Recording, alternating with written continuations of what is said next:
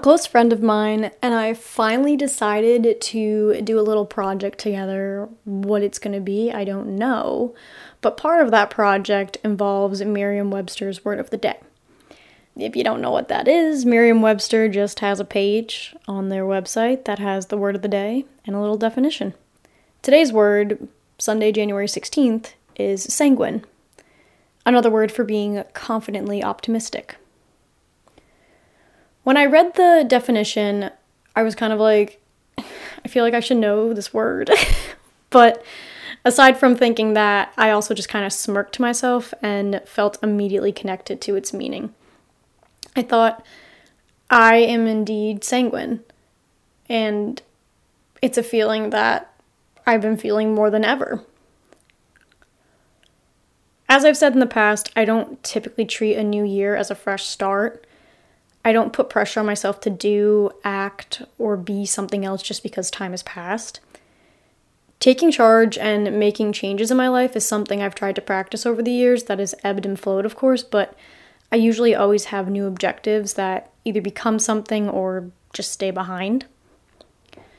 This year in particular, 2022, I'm not sure what it is and I don't need to know what it is, but I just feel so whole. I, I've been seeing some jokes that people are like, oh, because there's, you know, three twos in 2022, that's, you know, angelic and all that stuff, which, you know, I do believe in like angel numbers and stuff. I think it's really fascinating. The power of that whole realm in general. I do think there's something to that. But I don't know what it is, but after reading the word sanguine and feeling that connection, it it's kind of inspired me to reflect a little bit on the last year or two and kind of question how and why I feel whole. Of course, this is not an issue. I'm very happy with the fact that I'm growing and realizing more things about myself and the world around me, but like, I don't know. I can't, I can't describe it and I don't need to know, but what fulfills me varies. The core ones will always be family, friends, creating, and the gift of living. I just feel like I've gotten to this place in my life where everything is there, but nothing is there, and I I love it. I love that I've taken the time to step back and evaluate my relationships with my family and friends. I've taken the time to consider where to add some water, where to reach out and let some light in, and where to replant because we've parted ways over time. Every relationship I've ever had in my life, I have valued because every relationship that you have, no matter the length, meaningfulness, etc., it does shape you into who you are and continue to grow to be. And to people I don't talk to as closely anymore, I of course wish them the best, but I do believe there is a reasoning as to why people grow apart. And that's okay. That's what makes us who we are and helps us continue to make us who we are and grow into whoever it is we're meant to be. From a creative standpoint, I've been loving that I'm taking the liberty to create what I want, how I want, when I want, and with who I want, personally and professionally. I I know that one decision builds into another and to handle them all with care until I can full time create what I consider to be my bread and butter.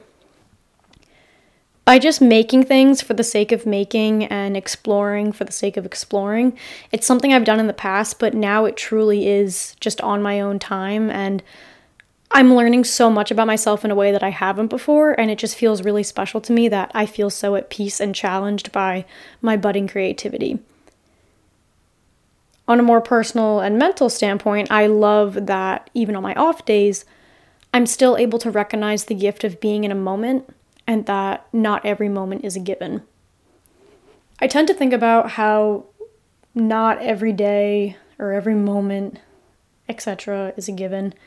Quite often, just trying to remind myself how special it is that I'm able to do what I'm doing right now, which right now I'm recording a podcast that I finally got off my ass and decided to do.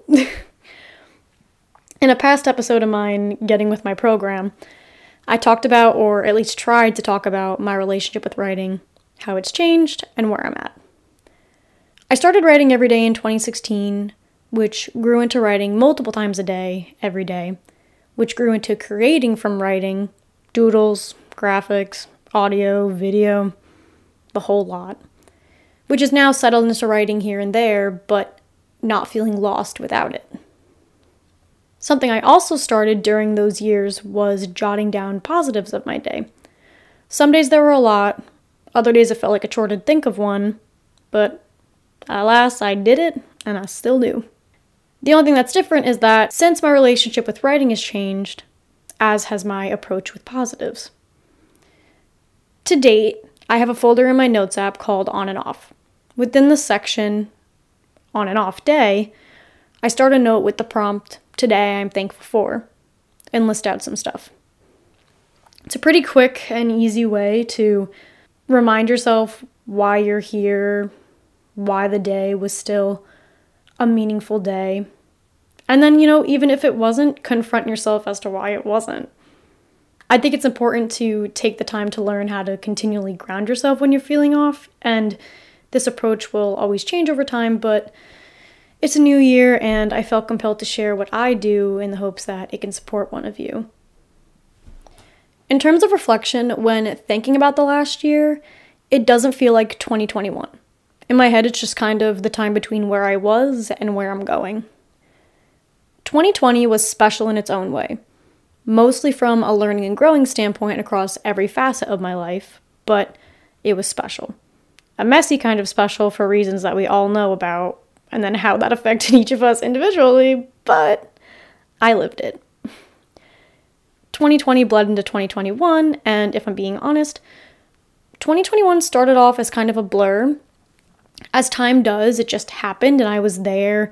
You know, I was present, I was living, but at the same time, I questioned was I really? A few months into 2021, I had a very what now moment, and I'm sure it'll happen countless times in my life, but this was the first what now that felt real. It was the first what now that had implications to it that I actually had to act on. A few months into 2021, I made the decision to put myself first. From one facet of my life to another, this completely reshaped the way I carry myself and has contributed to finally feeling grounded enough internally to continue to guide myself externally. I don't really know what it means to put yourself first. I think its meaning will be different for everyone, for whatever context it's being questioned in.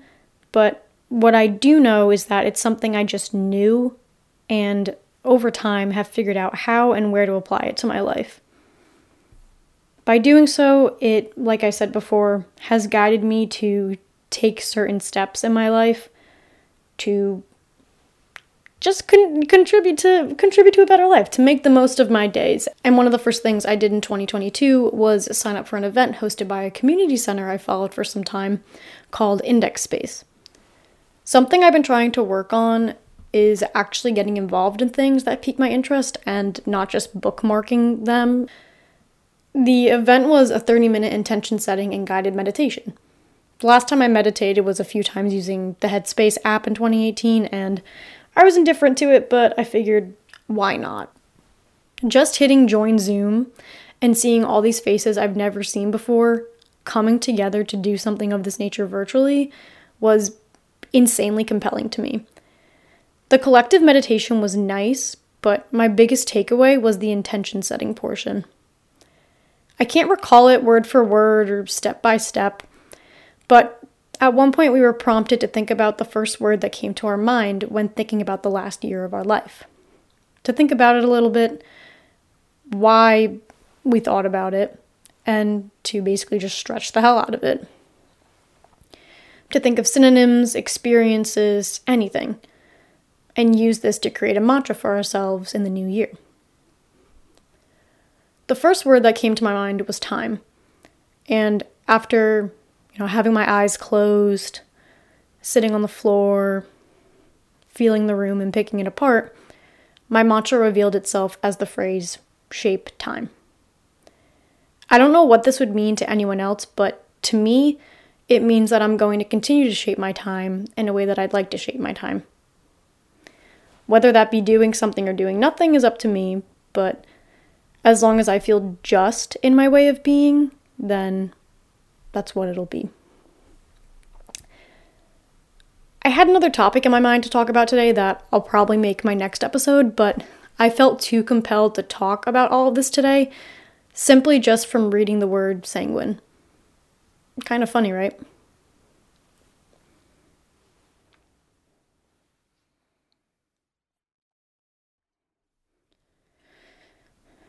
Thanks so much for taking the time to listen to today's episode. I hope you enjoyed it. My question for you today is What's something you're proud of yourself for? As always, feel free to converse with me through my Instagram at Emily P. Kelly or my Gmail, somethingelse.idiom at gmail.com. I'm in the middle of typing it out right now, but I figure, you know, it's 1.59 in the morning why not just talk it out? Because you can't sleep anyways, so lol. But I was just typing out that I'm sitting here today aware and conscious of my current wants, needs, faults, dreams. And I'm I'm content, you know? And I think that's I think that's what most people strive for